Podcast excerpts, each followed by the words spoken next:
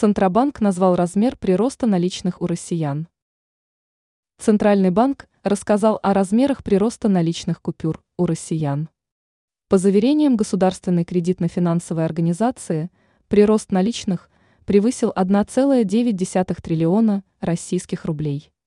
Статистика Центробанка также гласит, на момент 1 декабря объем наличных денег в обращении стал равняться 17,91 триллионам рублей, о чем рассказывает РИА Новости.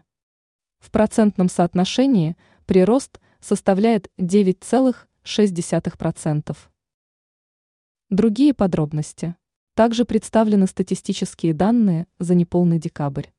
Так, Центробанк акцентирует, что к периоду 28 декабря объем наличных денег у граждан России возрос еще на 374,7 миллиарда рублей.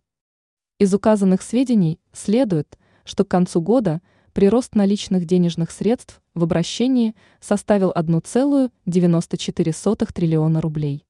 В качестве сравнения кредитно-финансовая организация напоминает, прирост наличных в 2022 году в стране вырос на 2,28 триллиона рублей.